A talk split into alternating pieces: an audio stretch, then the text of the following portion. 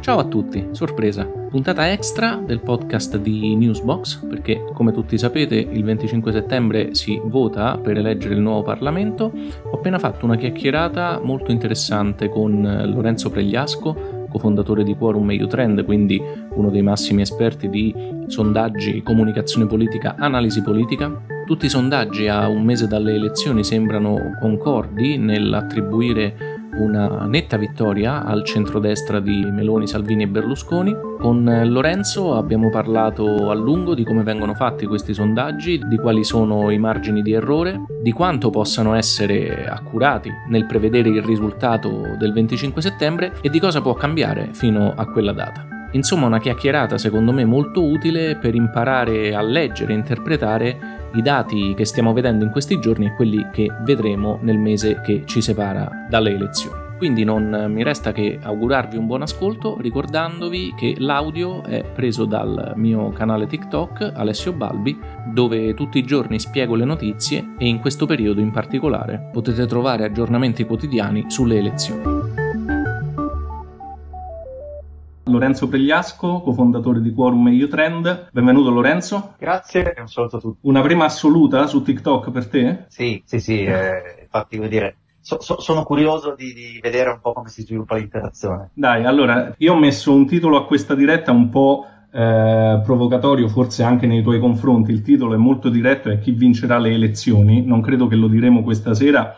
E tra l'altro Lorenzo è autore di un libro che è uscito pochi mesi fa, forse non ti aspettavi elezioni eh, così a stretto giro. Proprio in uno dei capitoli iniziali di Benedetti Sondaggi tu dici una cosa che credo sia una Bibbia, un mantra per tutti quelli che fanno il tuo mestiere, cioè i sondaggi non servono a prevedere il futuro, ma servono a fotografare eh, la situazione del momento, anche con una certa, diciamo, affidabilità, no? Sì, cioè eh, un po' il succo è che in questo caso, no, visto il venticinque settembre, ma in generale quando c'è un'elezione, non dobbiamo aspettarci dai sondaggi più di quello che possono darci, no? Quindi eh, prendiamo il tanto di buono che hanno e quindi la possibilità di leggere un'opinione pubblica, di capire quale partito eh, come dire, ha un certo consenso e quale ne ha un altro, però non aspettiamoci una previsione sul futuro perché quello non, non ce lo può dare il sondaggio e tra l'altro adesso cioè, non c'è nulla eh, nelle attività dell'uomo che ci permetta di prevedere il futuro in nessun campo.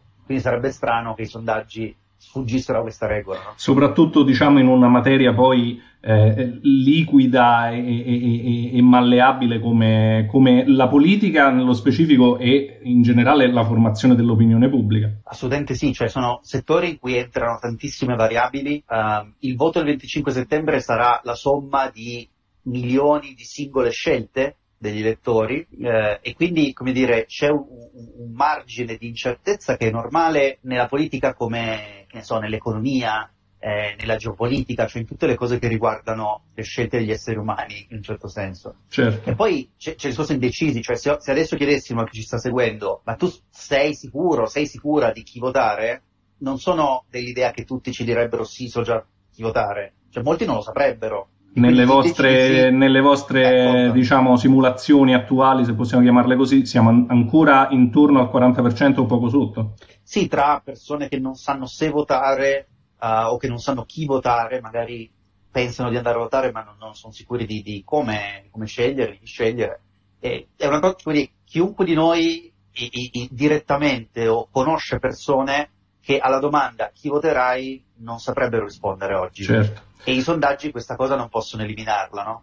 Certo. Tu hai parlato della possibilità, diciamo, di, di ricostruire o di simulare milioni di interazioni. Allora, io ovviamente invito tutte le persone che, che ci stanno seguendo a fare domande perché siamo qui, tu soprattutto sei qui, per rispondere a um, tutte le possibili curiosità. Io intanto voglio partire, se vuoi, con um, una domanda che mi è arrivata in video qualche giorno fa, Da, una, da uno spettatore, una spettatrice, diciamo, delle, delle mie clip su TikTok, in particolare quando avevo condiviso uno dei, dei vostri primi sondaggi a un paio di, di mesi dalle elezioni. Allora, provo, provo a farti sentire quello che dice. Lei si chiama Stella, e provo a fartela sentire e vedere. Guardate quello che c'è scritto in piccolino sotto il sondaggio. È come quando ho firmato un contratto e poi le clausole ve lo scrivono in piccolo. su, eh, hanno, quel sondaggio è su eh, mille, un campione di milleduecento persone che hanno risposto al sondaggio, milleduecento, e quattromila a qual pazzo non hanno risposto. Ditemi l'attendibilità di un sondaggio dove sono state intervistate solo milleduecento persone. Sper- allora, la, il punto di, di Stella sembra chiaro, no? milleduecento persone è un piccolo campione per un sondaggio. Allora, milleduecento persone sono poche, eh, sicuramente in assoluto. Uh, dopodiché la statistica ci dice che sono sufficienti per avere una buona idea di, diciamo, un comportamento, di un'opinione, di un universo molto più grande, ad esempio i cinquanta milioni di italiani maggiorenni. Uh, ovviamente non con una precisione assoluta, ma con un, quello che si chiama margine di errore campionario, mm. che è, diciamo, l'intervallo intorno al quale probabilmente va a cadere il dato del sondaggio rispetto al dato, come dire, effettivo. Uh, questo intervallo è mille interviste più o meno del tre per cento. È chiaro che in politica il tre per cento un più e meno fa una bella differenza, quindi questa cosa qua è, è, è delicata in politica, però è, è, per quanto controintuitivo, la statistica ci dice che se uno ha cinquanta milioni di palline e ne prende mille con un campionamento ben fatto, può avere una buona idea del colore delle palline. Um, si tratta però di avere un campione rappresentativo, ovvero un campione che rispecchi alcune caratteristiche della popolazione, non mille persone a caso e basta, ma mille persone che riflettono la complessità del paese, geografica, demografica, eh, di genere, eccetera. Chiaro. E tra l'altro l'altra cosa che eh, Stella evidenziava era il fatto che eh, la, la, diciamo, la metodologia del sondaggio, di solito poi quando viene presentato il sondaggio è scritta piccola piccola, quello non dipende, diciamo, dai sondaggisti, dipende più da noi che da, dai giornalisti, insomma dai giornali e da chi decide di fare quella rappresentazione. Tra l'altro è un obbligo di legge, no? Sì, per legge bisogna mettere una nota informativa che ha dentro il campione, quando sono state fatte le interviste, la metodologia di intervista, telefonica, web, eccetera. Um, confermo che, insomma, quando ci capita di fornire dati a uh, media, eh, noi forniamo tutto, dopodiché il media decide che spazio dare, no, alla metodologia rispetto ai risultati del sondaggio, che poi sono la cosa che interessa di più anche a chi guarda o a chi legge il giornale. Insomma. Certo.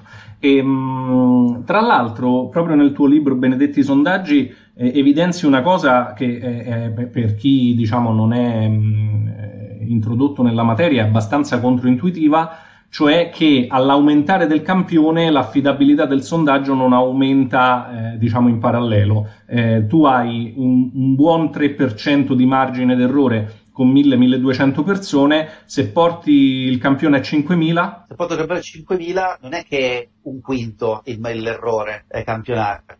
Eh, in un certo senso va ad appiattirsi molto più lentamente. Mm-hmm. Infatti nel libro faccio il paragone con la dieta, cioè all'inizio perdi facilmente i chili, certo, e poi dopo diventa sempre più difficile. Allo stesso modo, al, con cento interviste il, camp- il margine d'errore è altissimo, poi scende molto rapidamente, ma per dire, con duemila interviste hai comunque un margine di errore superiore al due per cento, quindi nonostante tu faccia il doppio delle interviste non hai un margine di errore che è della metà. Questo spiega, tra l'altro, magari è una curiosità, perché di solito le interviste sono più o meno mille, perché mille, ottocento, milleduecento, quella fascia lì è un buon punto di equilibrio tra la fattibilità economica di un sondaggio, perché fare diecimila interviste è molto costoso, e l'accuratezza che sta appunto nell'ordine di quel margine di errore più o meno del tre per cento. Che poi ricordiamo una cosa che non tutti, diciamo, alla quale non tutti pensano, che tu per sentire milleduecento persone che siano un campione rappresentativo comunque ne devi contattare dieci volte tanto a volte, perché poi... Le, sì. Le...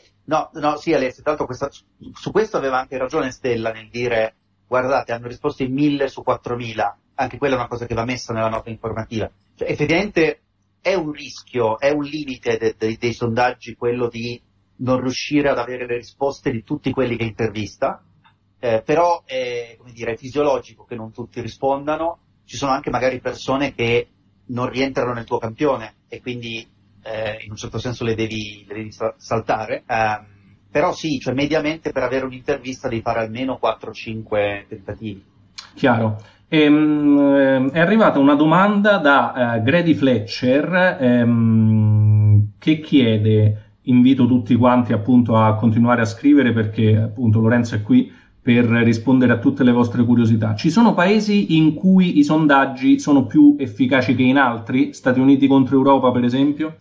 Ma devo dire eh, sì e no, eh, nel senso che da un lato dipende dalle singole elezioni. Per esempio ci sono casi in cui negli Stati Uniti i sondaggi sono molto precisi e a distanza di due anni mostrano dei limiti. Penso ad esempio penso alle midterm, no? Le elezioni metà mandato del duemiladiciotto, sondaggi negli Stati Uniti sono stati ottimi, poi nel duemilaventi c'è stato qualche, qualche problema, qualche errore, soprattutto in alcuni stati, quindi è difficile trarre un'indicazione generale, cioè valida sempre. In genere, devo dire, la Germania ha un, uh, un, ottimo, un ottimo risultato, uh, sia nei sondaggi preelettorali, sia nell'affidabilità degli exit poll e delle proiezioni che fanno il giorno del voto. E i tedeschi sono precisi, forse anche nel rispondere. Nel rispondere. E poi magari, diciamo, là c'è una legge elettorale che, che non è semplicissima in realtà, se la vai a studiare, la legge elettorale tedesca, che però magari dal punto poi viene usata da boh, sessanta settanta anni, quindi magari comunque i modelli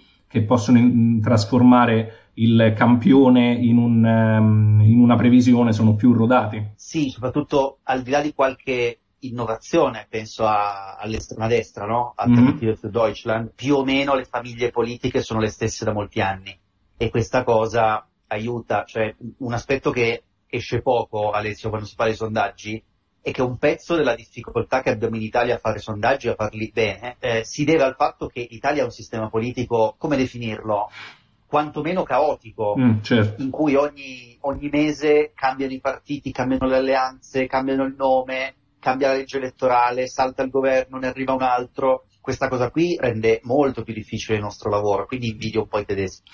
Immagino. Senti, e, e restando appunto agli, mh, agli Stati Uniti di cui, mh, di, co- di cui parlavamo, avendo qui eh, un sondaggista, un esperto di sondaggi, viene eh, naturale chiedere conto, tra virgolette, di due eh, eventi che sono passati alla storia un po' come i due grandi flop, no? Della, mh, dei sondaggi, che sono da un lato, tu ne parli nel tuo libro, il referendum sulla Brexit e dall'altro l'elezione nel duemilasedici eh, di Trump contro Hillary Clinton, che effettivamente ehm, non solo all'opinione pubblica in generale, parlo ovviamente della, della, dell'opinione pubblica europea e italiana, ma anche a chi lavorava, eh, a chi lavora nei media e che quindi in teoria doveva essere un po' più addentro alla situazione, sono sembrate due enormi sorprese, in particolare poi quella di Trump, Che, che, che, che è rimasta un po' come, non so, in qualche modo come un trauma, una ferita, no? Sì, e tra l'altro e qui hai introdotto prima una, una questione che ci aiuta a rispondere a questa domanda, cioè dobbiamo distinguere gli eventi traumatici e diciamo anche quelli che molti considerano traumatici in senso negativo, dagli eventi diciamo improbabili o impossibili. Cosa intendo dire? Che eh, Brexit è stato un fatto traumatico, sì, eh, è stato uno sconvolgimento un po' dell'ordine eh, europeo, no? A cui eravamo, eravamo abituati. Detto questo, non era un, un esito imprevedibile, cioè era un esito che molti osservatori e anche appassionati di, di politica, eh, diciamo non professionisti del settore, consideravano eh, molto non auspicabile e lo consideravano come qualcosa che vedevano lontano da sé, mm-hmm. eh, per capirci lontano da Londra, no? Cioè da dove si forma poi il dibattito mediatico, il dibattito accademico, il dibattito eh, pubblico in un certo senso. E quindi Brexit è stata considerata più improbabile di quanto non dicessero i sondaggi stessi. Se tu ti rivedi i sondaggi pre-Brexit, vedi che più o meno davano testa a testa mm-hmm. tra Leave e Remain. Uh, per un qualche motivo ci sembrava così assurdo che potesse uscire il Regno Unito dall'Unione Europea che quel testa a testa lo abbiamo interpretato come un vabbè, ma tanto non succederà il Leave, no? E poi il Leave è successo. Forse un errore è stato, sai, questo riguarda anche Trump, di cui infatti parlo un po' nel libro come caso gemello, un errore è stato anche, come dire, conformarsi un po' alla bolla, mm-hmm. no? Di chi mh, vive nei posti in cui vivono i, i giornalisti, gli analisti finanziari, gli studiosi, um, si informa negli stessi modi in cui si informano loro, ha lo stesso status socio-economico. Certo. Cioè, in altre parole, gli osservatori alle volte vivono un pezzo di realtà che non rappresenta l'intero paese, però poi quando si vota vale uno il professore universitario di Londra o di New York come vale uno giustamente il pescatore di Newcastle o l'agricoltore del Montana. Chiaro. C'è una cosa, un'altra cosa molto interessante che racconti anche nel libro, cioè più, più che una cosa che racconti è un'osservazione che però sfugge eh, ovviamente nella maggior parte dei casi, e cioè che ci sono stati sondaggi eh, clamorosamente sbagliati o comunque più sbagliati di quelli che non prevedevano la vittoria del Leave o, o la vittoria di Trump, eh, perché magari in una, in una elezione diciamo così binaria, no? In cui può vincere democratici o repubblicani oppure il sì o il no, Eh, hanno azzeccato la parte vincente ma con proporzioni completamente sballate, e però quelli sono stati considerati sondaggi che ci avevano preso, perché poi il risultato finale è quello che conta, mentre i sondaggi che riguardavano eh, sia Trump che il testa a testa tra eh, Leave e Remain erano molto accurati, ma chiaramente prevedevano una forchetta che poi ne, nell'ultimi, ne, negli ultimi giorni o nelle ultime ore addirittura del voto si possono spostare. Sì, è, è molto vero quello che dici. Noi abbiamo un po' l'abitudine,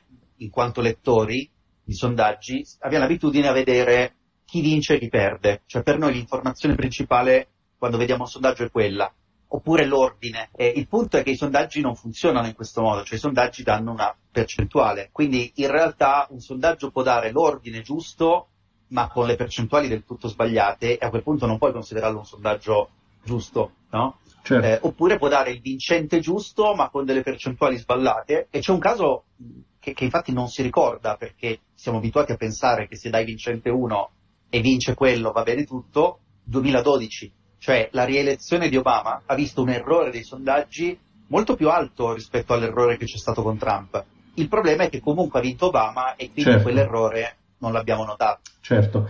E, tra l'altro, a proposito della, de, della variabilità dell'umore della gente, ma anche eh, de, di quello che può accadere fino quasi all'ultimo momento, poi magari eh, ne riparliamo, avevo sentito tempo fa, e mi sembra ne parli anche tu, Eh, un dato che sembra clamoroso per chi magari ehm, si interessa di, di politica e quindi magari è abituato ad avere un'opinione formata, non dico per definizione, ma comunque già con anticipo, no? Che si legge tutti eh, gli articoli e si guarda tutti i dibattiti per poi a, arrivare preparato alla cabina elettorale con la matita in mano il giorno delle elezioni, che c'è gente, ma una percentuale non trascurabile, forse tu sai dirmi quant'è secondo le vostre simulazioni, persone che decidono per chi votare la mattina delle elezioni, alcuni decidono per chi votare dentro la cabina elettorale. È, è così, nel senso che quando fai ad esempio un exit poll, quindi un, un sondaggio all'uscita dalle urne, eh, oppure un instant poll, quindi un sondaggio telefonico o online fatto durante le votazioni, e chiedi ma lei quando ha deciso come votare, hai diciamo dal sette otto al dodici quindici per cento a seconda delle elezioni che ti dice ho deciso il giorno del voto, ho deciso oggi. E effettivamente non è poco, cioè anche se guardiamo a, al dato più basso che ti ho dato, sette otto, beh, sette otto per cento eh, certo, sono eh, milioni di persone, no? Su, su, sul panorama nazionale. Cioè queste elezioni politiche il venticinque settembre potessi avere tranquillamente tre milioni di persone che decidono come votare il giorno stesso. E capisci che questa è una bella variabile Che, che rende i sondaggi molto difficili. Poi da, chiaramente da è difficilissimo che un solo schieramento li riesca a mobilitare tutti, certo, però teoricamente tu hai sempre la possibilità che ci sia una mossa finale di campagna elettorale che ti sposta una quantità di gente incredibile. Senti, parlando appunto, certo, della... Mh, passiamo diciamo a questa parte dell'oceano. C'è Cecilia che ci fa una domanda e ci mh, aiuta a entrare appunto nella... Eh, nella situazione presente. Eh, Cecilia chiede, i leader del P D non li leggono i sondaggi? E se sì, come spiegare le coalizioni? Allora, magari per introdurre questa domanda serve una piccola premessa, nel senso, noi, noi lo diamo per scontato, ma diciamo la, ehm, lo scenario in cui noi, noi ci muoviamo adesso, per quanto riguarda le elezioni prossime del venticinque settembre, è uno scenario in cui abbiamo una coalizione di centrodestra, Eh, Salvini, Meloni, Berlusconi, che è eh, diciamo costruita e solida in quella alleanza già da un po' di tempo e che arriva alle elezioni compatta. Poi invece per quanto riguarda tutto il resto delle, mh, de, de, dei candidati che si contendono i seggi in Parlamento, si è venuta a creare una divisione, per cui diciamo a sinistra del, centrodre- del centrodestra ci sono almeno tre blocchi che viaggiano separati, che sono il P D con i suoi alleati di sinistra e Di Maio,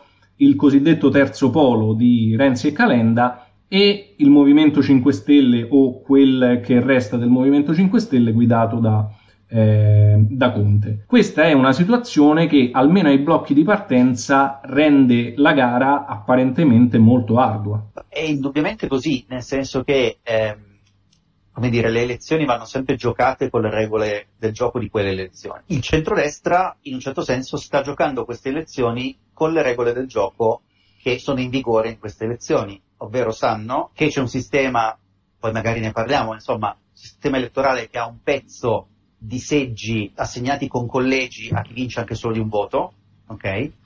Eh, sanno che quindi essere compatti, avere una coalizione compatta ti fa vincere molti di questi collegi, perché è più facile arrivare davanti di un voto collegio per collegio se sei una coalizione più, più ampia e più compatta, e quindi giocano quella partita lì. Eh, nel, chiamiamolo, centrosinistra invece questa riflessione evidentemente non è stata fatta in questi termini, eh, oppure hanno prevalso altre logiche. Per esempio per il P D probabilmente fare un'alleanza con il Movimento cinque Stelle è eh, stato considerato impossibile per il fatto che il cinque Stelle ha di fatto agevolato la caduta di Draghi. Il tentativo di fare un'alleanza con Calenda, e forse anche un po' con Renzi, ma soprattutto con Calenda, c'è stato. Calenda e Azione erano insieme a Più Europa in una federazione da molti mesi, poi sappiamo che una mattina no, c'è stato un cambio di, di idea da parte di Calenda che ha spaccato la federazione con Più Europa ed è uscito dall'accordo che aveva firmato pochi giorni prima col P D. Sicuramente diciamo che l'attuale composizione dei blocchi rende la partita estremamente in salita per, per chi non è, diciamo, Giorgia Meloni, per essere, per essere chiari, perché non puoi giocare a calcio con le regole del basket, no? Certo. Eh, a calcio si è in undici, se giochi in cinque eh, non è proprio un bel giocare.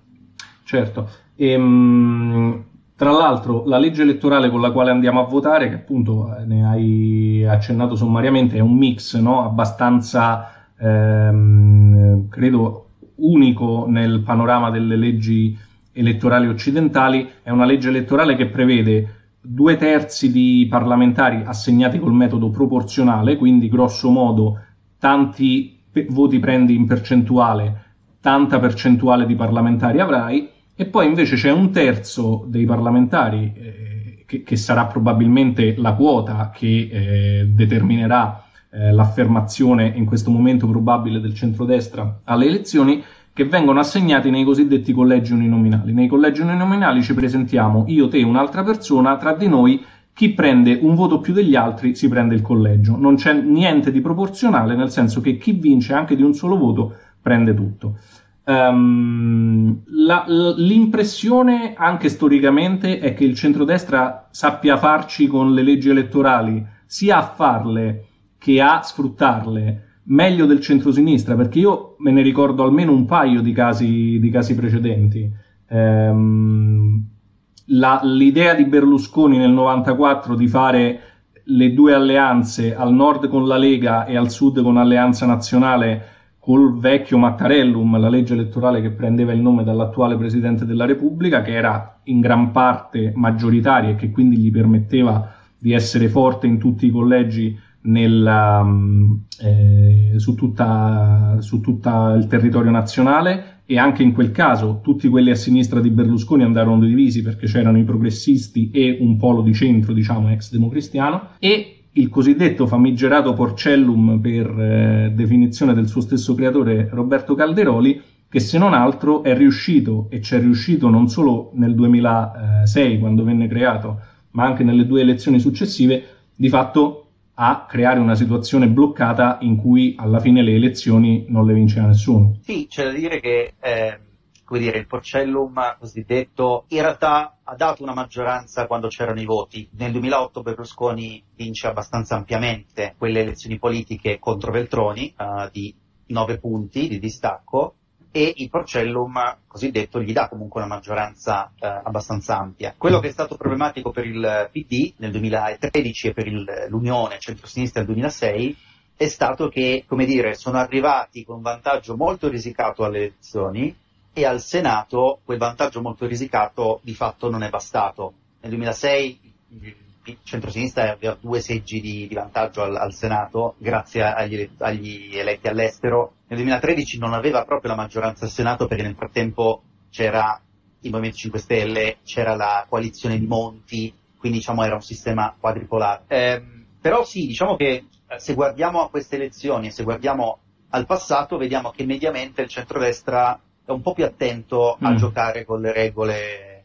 eh, giuste, ecco, questo, questo sport delle elezioni. Tra l'altro in questo caso una situazione abbastanza paradossale, perché comunque questa è una legge elettorale che è stata votata effettivamente da un ampio ventaglio di forze parlamentari, ma che comunque è stata creata dall'allora segretario del P D Matteo Renzi, quindi una legge elettorale che in teoria sarebbe stata fatta, non diciamo a immagine e somiglianza, ma comunque non eh, contro eh, una coalizione o un campo di centrosinistra. No, infatti, anzi, all'epoca, quando fu approvata a fine duemiladiciassette, era vista come, diciamo, il meccanismo che avrebbe aiutato ad avere un governo P D Forza Italia nel duemiladiciotto, eh, siamo espliciti, mm-hmm. um, ed era vista come una riforma che avrebbe arginato il Movimento cinque Stelle.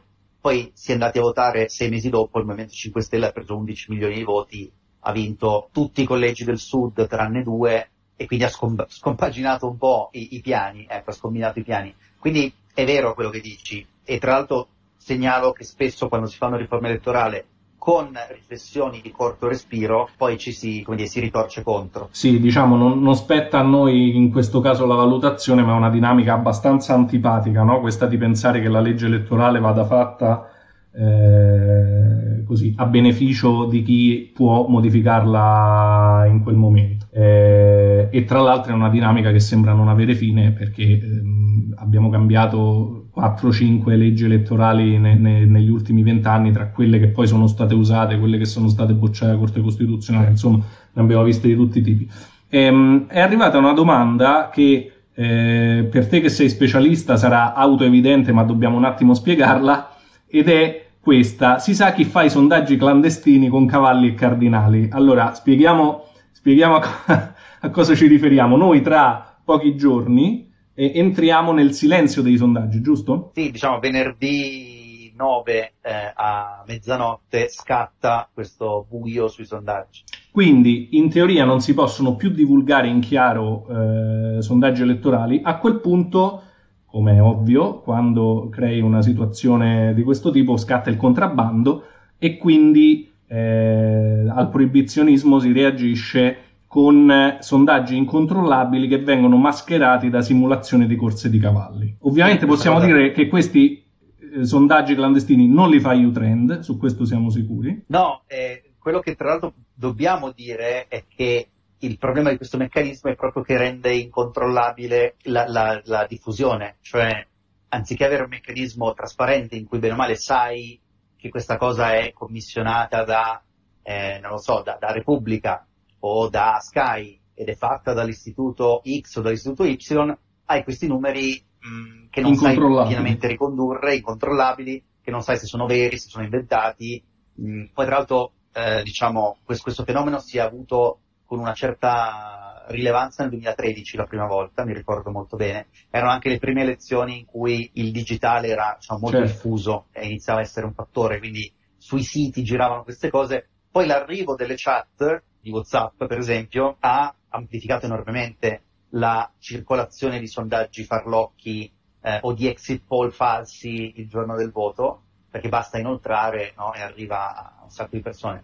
Ehm, personalmente, se vuoi ti dico la mia, penso che al di là della goliardia, che è divertente, ed è anche, c'è anche dell'arte, no, nel, sì. nel mascherare questi dati, insomma, sia una legge fuori dal tempo, nel senso che mh, da un lato crea comunque un doppio binario tra gli addetti ai lavori che hanno accesso ai sondaggi e i cittadini che non ce l'hanno, eh, perché comunque i sondaggi si possono fare, ovviamente, non si certo. possono diffondere. E poi è pensata per un mondo analogico, un mondo in cui non c'era internet, certo. eh, infatti la legge è del duemila.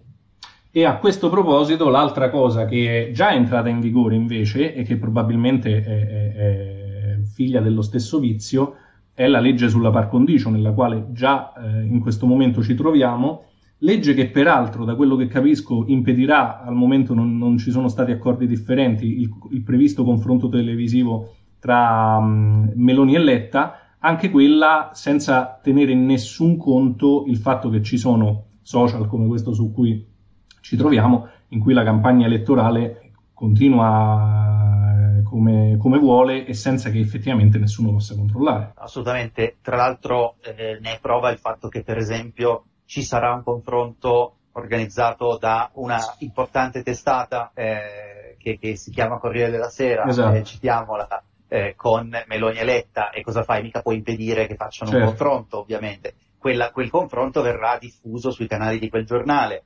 Eh, tra l'altro girano voci, e eh, quindi ti do anche una piccola notizia, ma probabilmente ce l'hai già, girano voci che potrebbe esserci un confronto, diciamo, non eh, organizzato dalla Rai, ma che ha i due principali eh, leader di questa, di questa campagna a confronto, e lì quindi, come dire, si va di nuovo nel campo degli escamotage. Eh certo. No? Mm, tra l'altro la cosa interessante è che l'autorità per le comunicazioni non ha detto non si può fare un dibattito tra i due, ha detto non si può fare un dibattito tra loro due se è l'unico, quindi in teoria si potrebbe spalmare in più serate.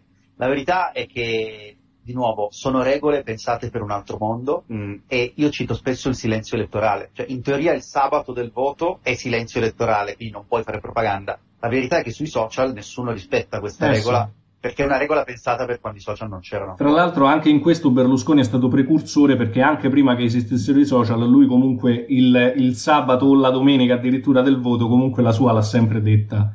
Eh... Sì, le dichiarazioni al seggio, no? Sì, sì, sì, sì, quello l'ha sempre fatto. Senti, ma a proposito appunto de, di par condicio e di social, ehm, qualche giorno fa abbiamo visto tutti eh, la um, story di Chiara Ferragni, che in qualche modo, anche in maniera abbastanza diretta per chi ha saputo cogliere il messaggio, si è schierata contro ehm, Giorgia Meloni, in particolare per le politiche eh, di Fratelli d'Italia sull'aborto nelle regioni governate da Fratelli d'Italia. Ci stanno arrivando anche domande su questo. E, mh, dal tuo punto di vista, è un tipo di intervento quello di Chiara Ferragni e in generale quello degli influencer che è in grado in questa fase di indirizzare gli indecisi o addirittura di spostare voti da una parte all'altra? Guarda, la mia eh, lettura è che questi interventi eh, possono dettare l'agenda, come si dice nel nostro settore, cioè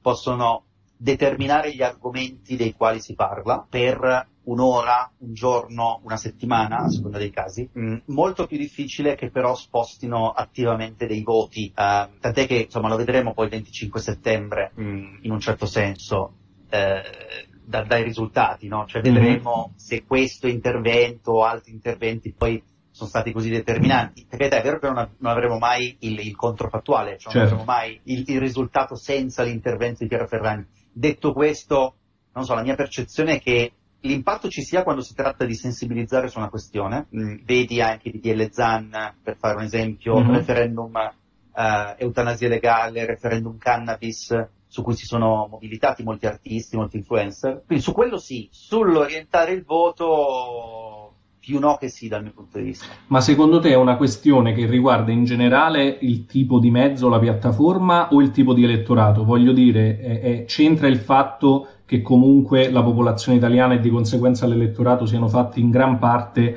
di eh, persone con più di cinquanta anni, per dire, e che quindi eh, i ragazzi siano sottorappresentati nell'elettorato? Beh, quello conta. Uh, per capirci, se guardiamo ai uh, gli elettori sotto i venticinque anni, sono, mi pare, circa quattro milioni, uh, su un totale degli aventi diritto che è di quarantasette milioni, cioè gli elettori giovanissimi o giovani sono l'otto nove per cento del totale degli elettori. Tra l'altro, se si astengono più delle altre fasce d'età pesano ancora meno, quindi questo, devo dire, spiega non solo l'impatto che hanno i social, che poi va anche al di là di questo, ovviamente, perché la storia di, di Chiara Ferragni ha generato giorni di copertura televisiva certo. e dei siti, no? Però non sono solo, non ha solo a che fare con eh, come ci si informa, ma a che fare anche con le politiche che vengono proposte. Vi siete mai chiesti perché tipicamente in Italia in tutte le campagne elettorali si parla di pensioni? Mm-hmm. Eh, perché una parte rilevante dell'elettorato o è in pensione o è prossimo ad andarci, e quindi è una fetta in un certo senso di, di di possibili votanti molto ampia, molto più ampia di, di, degli under trenta, che in Italia sono, ahimè, pochi. E mi hai in parte risposto con, eh, con quello che hai detto, nel senso che l'altro giorno ehm, l'hai visto sicuramente, perché è una cosa che ha pubblicato il tuo sodale Giovanni Diamanti, ha fatto un, un lungo e interessante thread sui dibattiti televisivi, no? E c'è questa, eh, questa reminiscenza mitologica per, per dei pervertiti come noi che, che eh, sono vent'anni che vanno dietro a queste cose, che probabilmente molti di quelli che ci seguono non sanno neanche di che parliamo. Ma quando ci fu il, l'ultimo confronto elettorale tra Prodi e Berlusconi per le elezioni del duemilasei, se non sbaglio, eh, che fu ospitato in prima serata su Rai uno, quindi con un'altissima visibilità, ehm, ci fu questo colpo di teatro di Berlusconi che proprio all'ultimissima domanda, all'appello finale, annunciò che nel caso eh, avesse vinto le elezioni la Casa delle Libertà, avrebbero abolito la tassa sulla casa, quella che una volta si, si chiamava l'I C I. E questa cosa effettivamente viene ricordata come il colpo di reni che ha eh, fatto svoltare un'elezione che sembrava decisa a favore di Prodi e del centro-sinistra. È effettivamente così o è un mito che si è costruito nel tempo? Guarda, ehm... sono convinto, qua andiamo un po' nel, nella teologia politica, anche se sono solo sedici anni fa, ehm, però tra l'altro su YouTube si trovano le, le, le, le versioni complete dei dibattiti sì. del duemilasei, quindi qualche appassionato se le può andare a vedere. Mm, fu, io credo, un, me lo ricordo molto bene tra l'altro, anche perché fu un evento, eh, come eh, quel doppio dibattito. Ricordo il primo dibattito fece diciassette milioni di, di telespettatori, che è una roba da, da partita della nazionale, da nazionale. Eh, insomma, io credo che quell'annuncio fatto proprio negli ultimissimi secondi eh, abbia rafforzato una tendenza che però c'era già, cioè già nelle ultime settimane il centro-sinistra era un po' eh, diciamo sgonfio, mh, iniziava a girare, a diffondersi eh, la cosa che avrebbe aumentato le tasse sulla casa, che avrebbe rimesso le tasse sulle donazioni. Il centrodestra fu molto abile nel far passare questi messaggi. Alla fine il centrosinistra bofonchiava un po', e quindi insomma in questa debolezza poi l'annuncio shock di Berlusconi ha, così, ha, ha, ha aiutato a indirizzare gli ultimi voti. E poi quelle furono elezioni clamorose, perché eh, si arrivò a venticinquemila eh, voti sì. di distacco sì. uh, su trentotto milioni di voti, quindi fu veramente una elezione abbastanza assurda. Però questo per dire, Alessio, come poi, insomma, anche in due settimane le elezioni possono spostarsi parecchio. Eh, questo, diciamo, è un messaggio importante, perché tra i nostri spettatori c'è già chi dice: se le elezioni sono decise, inutile andare a votare. Eh, insomma, è, è, è, credo che sia tra l'altro una dinamica mh, che conoscete come, come analisti e... e studiosi sia della comunicazione politica che dei, che dei flussi dell'opinione pubblica, no? Si, c'è effettivamente il rischio che la coalizione data per perdente perda ancora peggio, o non riesca magari a fare una rimonta, perché nell'elettorato si diffonde questo tipo di percezione? Certamente sì, eh, infatti è uno dei motivi per cui eh, come dire, il centrosinistra rischia grosso nel non avere una coalizione che, che appaia competitiva, no? Eh, Quindi al di là del discorso più tecnico sul fatto che non si vincono certo. i collegi, insomma, se tu appari come una coalizione mh, molto ridimensionata e molto uh, più, più debole de- della principale, dello schieramento principale che, che corre contro di te, il rischio è di accentuare, no? accelerare la, una caduta. C'è anche da dire che è un rischio anche per chi è in vantaggio. Mm. Cioè, que- questa cosa che, che, che dicono nei, nei, nei commenti, ah ma si è già decisa, allora non voto. Attenzione, perché può colpire anche gli elettori di centrodestra. Cioè, io elettori di centrodestra vedo, vabbè, ma tanto vinciamo lo stesso, e, e, e settembre, insomma, magari fa anche bello. Faccio un weekend. No, la, la domenica me la faccio fuori. Esatto. Certo. E, mh, tra l'altro, su, su, su questa capacità, diciamo, di, di mobilitare, anche su questo, sempre nel duemilasei, Berlusconi, Berlusconi fu formidabile. Um, viene contestato in questi giorni molto al, in generale a, a, a tutti i partiti che non fanno parte della coalizione di centrodestra, ma in particolare al P D, il fatto appunto che sembra che vadano un po' a traino, no? Dei temi imposti dalla coalizione data per vincente, che è anche un po' strano, nel senso che dovrebbe accadere normalmente il contrario, no? Che, che chi è abbastanza sicuro di vincere sta un po' eh, di lato, cercando di fare meno danni possibili perché ha il vento a favore, e gli altri Eh, invece dovrebbero un po' agitarsi e cercare di imporre dei temi, e questo effettivamente non sta avvenendo.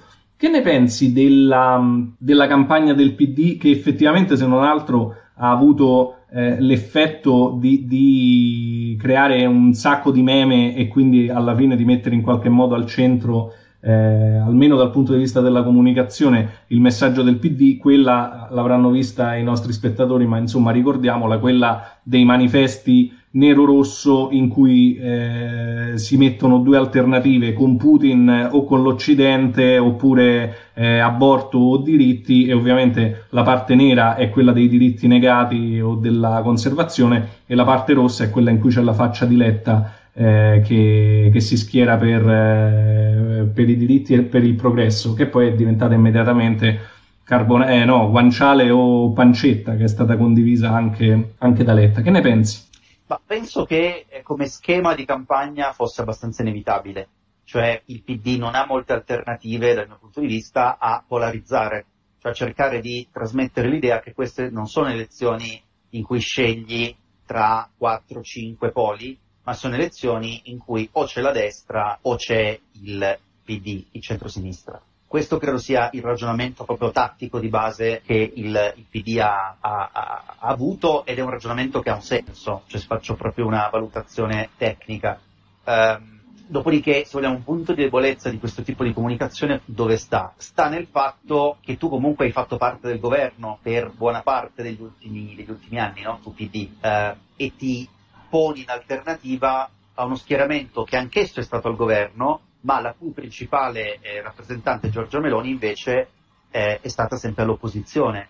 Quindi il carico di novità, di discontinuità che ha Giorgia Meloni, secondo me non lo, no, non lo, come dire, non lo vai a spegnere con una campagna in cui dici loro sono, sono il passato, sono, sono il male, sono eh, la parte, la parte retrograda, sono qualcosa che non ci piace e invece noi siamo La, la parte buona, ecco, del paese. Questo è un po' il limite, però l'idea di polarizzare secondo me è corretta. Certo. Ehm, ringrazio Palsival, che sta mandando rose durante la diretta e che ci sostiene un sacco, eh, consiglia di condividerla, e lo consigliamo anche noi di condividere la, la diretta, così la vedono più persone possibile. Grazie. Ehm, un'altra domanda, tra l'altro questa secondo me eh, ti farà suonare un campanello, perché ci chiedono perché alcuni istituti di sondaggi sono considerati vicini a uno schieramento. Allora, questa è una cosa, è diciamo un tipo di, tra virgolette, accusa che secondo me subiscono tutti gli istituti di sondaggi a un certo punto, anche più volte nel corso della campagna elettorale e da schieramenti differenti. Beh, faccio spesso il paragone dell'arbitro nel calcio, no? Um, l'arbitro alla fine è il destinatario delle lamentele un po' di tutti, di entrambe le squadre, Eh, generalmente, e tutti hanno un po' l'idea che l'arbitro ce, ce l'abbia con loro, ossia della, dell'altra squadra. Eh, io poi sono juventino, quindi insomma Beh, conosco allora, questa, questa, esperto della questa, materia. Esatto, questa, questa lunga eh, questa lunga fake news, no, sul, sui favori arbitrali della Juve. Battute a parte, ehm, in un certo senso chi è un osservatore indipendente che fotografa, no, le intenzioni di voto, e quindi non dico che dia un giudizio di valore, ma incide, no, su come viene percepito un partito, se lo dà in alto o se lo dà meno in alto. Ecco, chi, è, chi fa questo lavoro è soggetto alle, così, ai malumori, alle antipatie cicliche poi, no? Perché magari in un'occasione il, il politico ti contesta perché dici che vanno forti i rossi, nell'occasione dopo ti contestano perché dici, dicono che, che, che, che tu dici che vanno forti i blu.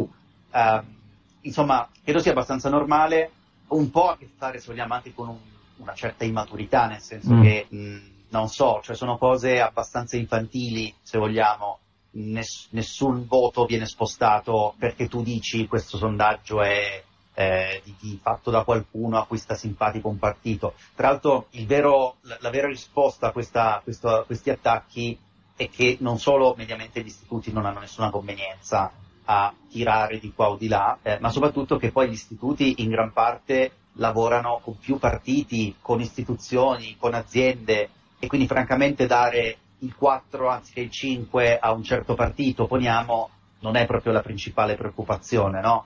Abbiamo parlato di social, abbiamo parlato di televisione, ma l- la cara vecchia, per così dire, campagna elettorale, quella in cui c'erano i comizi, non dico i manifesti, che vabbè, eh, ma insomma il porta a porta, mettersi qual- qualche giorno fa un candidato del centro-sinistra, tra l'altro molto attivo sui social, che è Filippo Sensi, Eh, quando era stato candidato in un collegio, poi all'ultimo momento credo sia stato spostato, aveva pubblicato la foto delle sue scarpe e della penna per far vedere che sarebbe andato a conquistarsi il, son- il, ehm, il collegio porta a porta, no? Ehm, è un tipo di comunicazione che quasi sembra non farsi più perché non è efficace, o, o invece potrebbe spostare in, in, in elezioni nazionali con questo tipo di legge elettorale? Guarda, ehm, la, la mia valutazione è che tutto possa spostare, e che, come dire, eh, il problema qui non sia tanto nel, nel fatto che il metodo funzioni o no, perché ad esempio nelle elezioni locali il contatto diretto conta moltissimo, per fare un esempio. Chiaramente nelle elezioni nazionali è più complicato, però il contatto diretto è comunque una modalità che ha una sua efficacia. Eh, ci sono anche studi che hanno misurato l'impatto dei diversi tipi di comunicazione, e generalmente quello che ti dicono è eh, avere qualcuno di cui ti fidi, che ti dice, che ti parla di un candidato o di un partito, è la cosa che sposta di più. Il punto qua è organizzativo, cioè i partiti non hanno più le strutture per fare, eh, diciamo, seriamente un, un lavoro di questo tipo. Qui, diciamo, non, non andiamo nella nostalgia, ma se parlate con chi faceva politica ancora negli anni Ottanta, eh, quindi non all'apice de, della, così, sistema dei partiti, ma anche un po' nel, nella fase declinante, vi diranno che negli anni Ottanta ancora ciascuno sapeva quanti voti avrebbe preso, in quale quartiere, perché c'erano de- delle antenne sul territorio, no? Eh, i partiti erano radicati, questa appartenenza oggi non ce l'hai più, quindi da un lato un problema proprio strutturale dei partiti, dall'altro queste sono elezioni che sono capitate davvero tra capo e collo, mm-hmm. eh, con pochissimo tempo per organizzare, eh, i partiti non se l'aspettavano, e quindi c'è una campagna molto limitata anche come strumenti, secondo me in parte per questo. Magari vedremo nella, diciamo, negli ultimi quindici venti giorni, quindi tra poco, vedremo qualcosa di più fisico nelle città, eh, però il tempo è poco, le risorse sono poche, i risultati sono questi. Certo, tra, eh, ti dico che eh, uno dei nostri spettatori ha ti ha definito, e credo eh, lo prenderai come un grande complimento, il Nate Silver italiano, che per, per chi... Okay.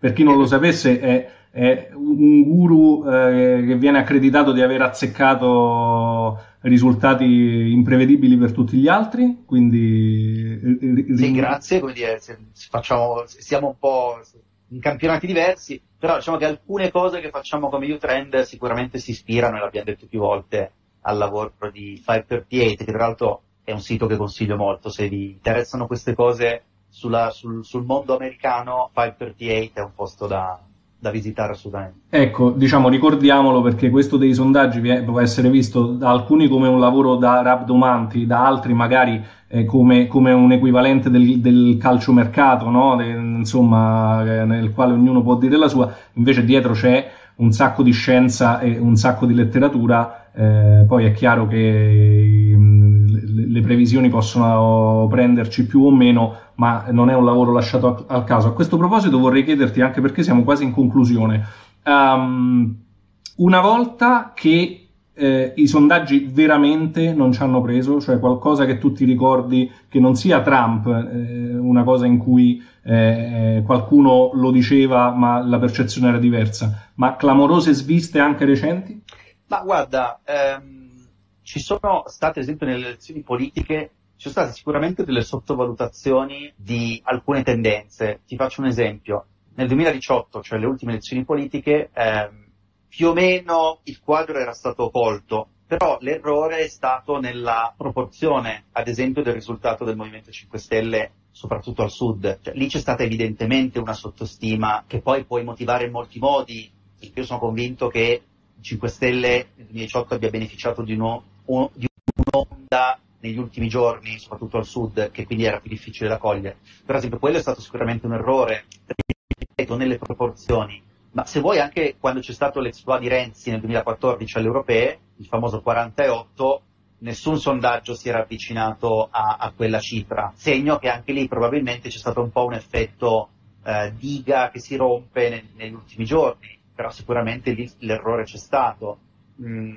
In altri casi invece il problema, come dire, è che eh, noi vediamo magari un, un vantaggio, no, di un candidato su un altro, e quel vantaggio lì in realtà è un vantaggio limitato. Come dicevamo prima, noi, ci sembra che i sondaggi diano per sicuro vincitore il candidato del, del P D, poniamo, invece il sondaggio ci diceva che ha due punti di vantaggio. Ecco, lì il problema è nostro, di lettori. E diciamo, nel caso che hai citato delle europee, poi alla fine il risultato cambiava poco, nel senso che è stata una enorme vittoria, storica vittoria, ma sostanzialmente il P D era dato per vincente. Nelle elezioni del duemiladiciotto effettivamente l'affermazione del Movimento cinque Stelle ha avuto un effetto concreto, forse imprevedibile alla vigilia delle elezioni, perché effettivamente il Parlamento, che è quello ancora eh, attivo, ancora per, eh, per poche settimane, ehm, è stato un Parlamento incapace di esprimere, di esprimere un governo. Allora a questo punto ti chiedo, proprio come eh, volata finale di ehm, questa diretta, ringraziando tutti quelli che ci stanno seguendo e invitandoli, se eh, vogliono, a fare le ultime domande, perché eh, stiamo per concludere. Um, Allora, abbiamo eh, visto un quadro per cui, vista le, la situazione fotografata in questo momento dai sondaggi, vista la legge elettorale con la quale andremo a votare, effettivamente, senza voler fare previsioni a, con un mese d'anticipo, ma insomma la situazione in questo momento sembrerebbe abbastanza definita a favore del centrodestra. Ehm, nel duemiladiciotto quello che è avvenuto è che, a causa del risultato imprevedibile di un partito, alla fine lo schieramento di centrodestra, che andava a quelle elezioni esattamente nella stessa formazione attuale, Meloni, Salvini, Berlusconi, si è di fatto sfasciato il giorno dopo le elezioni, almeno dal punto di vista della coalizione eh, parlamentare, e come ricorderete ehm, il Movimento cinque Stelle, primo partito di gran lunga di quelle elezioni, ha accettato di fare un governo con la Lega. Allora, può secondo te ancora succedere qualcosa? È Credo che questa sia per esempio la speranza di Calenda, il fatto che ci sia un, un Parlamento incapace di, o, o comunque in cui i tre poli siano abbastanza equilibrati, per cui poi le, le, le, gli schieramenti si, riconf- si riconfigurano uh, il giorno dopo le elezioni. Secondo te, a un mese dalle elezioni, c'è ancora la possibilità che avvenga qualcosa del genere eh, per quello che vedete adesso? Guarda, le, le possibilità ci sono sempre, eh, il punto è quanto sono probabili, cioè oggi è molto improbabile che non ci sia una maggioranza nel prossimo Parlamento, mm, perché se uno guarda tutti i sondaggi, fa la media di tutti i sondaggi, vede c'è un distacco molto importante a favore del centrodestra. Mm, ci, noi abbiamo dei modelli che ci permettono di stimare il numero di seggi e di collegi in base ai sondaggi, e i modelli mostrano molto chiaramente che il centrodestra ha numeri molto importanti con gli attuali, attuali percentuali, numeri di seggi intendo. Quindi a oggi ti dovessi dire, ti direi che è molto improbabile che ci sia una palude dopo il voto. Aggiungo, il risultato del terzo polo non è così rilevante in questo momento, perché eh, se anche il terzo polo andasse molto bene, molto meglio di quanto eh, appare oggi, non so, se successe il dieci per cento, mh, comunque non cambierebbe radicalmente il fatto che il centrodestra, finché ha quel vantaggio sul P D e sui, sugli alleati del P D, vince l'ottanta per cento dei collegi nominali, per capirci. Certo. E, e se vince l'ottanta per cento dei collegi nominali, la maggioranza ce l'ha, anche una maggioranza piuttosto ampia, eh, almeno centoventi centoventicinque senatori su duecento e almeno duecentotrenta deputati su quattrocento, quindi non proprio min- maggioranze mini. Eh, tutto questo per dire, dal mio punto di vista è probabile che, se questi sono i numeri, il centrodestra stia insieme, stia unito almeno in una prima fase. Non vado più avanti, nel senso che questa legislatura che va a concludersi ci ha insegnato che prevedere come si muovono i partiti una volta che, che come dire, si crea un governo è difficile. Quindi, e infatti guarda, so, su questo è arrivata con grande tempismo la domanda di Etta mister Watt, non, non credo di aver pronunciato correttamente nulla di quello che ho letto, ma la domanda è: quanto durerà, si proietta in avanti evidentemente, quanto durerà il governo Meloni nella peggiore delle ipotesi. Peggiore perché immagino che lo spettatore consideri il governo Meloni una eventualità non auspicabile. E, e appunto quello che dicevi, nel senso, i governi si formano ma poi devono governare. Da, che possiamo dire allo spettatore? Beh, intanto che non ci sono state neanche ancora le elezioni e già ci preoccupiamo di quanto durerà il governo che forse potrebbe nascere a seguito di quelle elezioni. No, battuta a parte, mh, è un po' quello che dicevo prima, cioè dal mio punto di vista, se il centrodestra ha la maggioranza, il tentativo di fare un governo di centrodestra al novanta per cento guidato a Giorgia Meloni ci sarà, e, e non vedo motivi per cui il centrodestra dovrebbe sfaldarsi subito. Altro è, che ne so, dopo un po' di tempo, dopo un anno, c'è anche una situazione economica eh, che certo. noi non, no, non possiamo del tutto prevedere, ma che non sembra bellissima, a proposito di previsioni difficili, e quindi quello può incidere sui governi, sulla vita dei governi. Ricordiamoci il duemilaundici, no? Quando Berlusconi cadde in buona parte per il contesto economico e finanziario internazionale. Quindi più avanti non mi spingo. Diciamo che mi stupirebbe molto, e poi magari sarò smentito, mi stupirebbe molto se il centrodestra con i numeri per fare un governo si spaccasse perché, che ne so, Forza Italia dice ma no, non andiamo col centrodestra, facciamo un governo col P D e col terzo polo. Francamente a me lascerebbe perplesso. Eh. Sì, diciamo, ricordiamo giusto una rinfrescata di, di diciamo, diritto costituzionale. Ehm, non, non esiste in Italia né l'elezione diretta del Premier né, né niente di questo genere, quindi quello che succede il giorno dopo le elezioni è che il Presidente della Repubblica convoca tutti i capi dei partiti e chiede loro eh, quale Presidente del Consiglio sarebbero disposti a sostenere. C'è chi immagina addirittura che una parte del centrodestra, una volta davanti a Mattarella, possa non fare il nome, in questo caso, di Giorgia Meloni, ma eh, effettivamente sembrerebbe una, una, una forzatura, niente a che vedere. Già c'è gente che sento, esponenti politici ovviamente, che parlano eventualmente di golpe eh, in un caso di questo genere. Ovviamente non si tratterebbe di un golpe, ma si tratterebbe di, di una possibilità che proprio politicamente in questo momento sembra abbastanza così, un'utopia e, e un wishful thinking di chi non vorrebbe un governo di destra. Sì, penso anch'io, poi tutto può capitare, eh, ripeto, nel duemiladiciotto mai avremmo pensato di avere due governi Conte di segno opposto, poi un governo Draghi con dentro sia gli uni sia gli altri, quindi diciamo che sbilanciarsi su previsioni di questo sì, tipo... Sì, diciamo, veniamo, veniamo da un paio d'anni che, che esatto. dal punto di vista della prevedibilità hanno sfidato qualunque, qualunque tipo.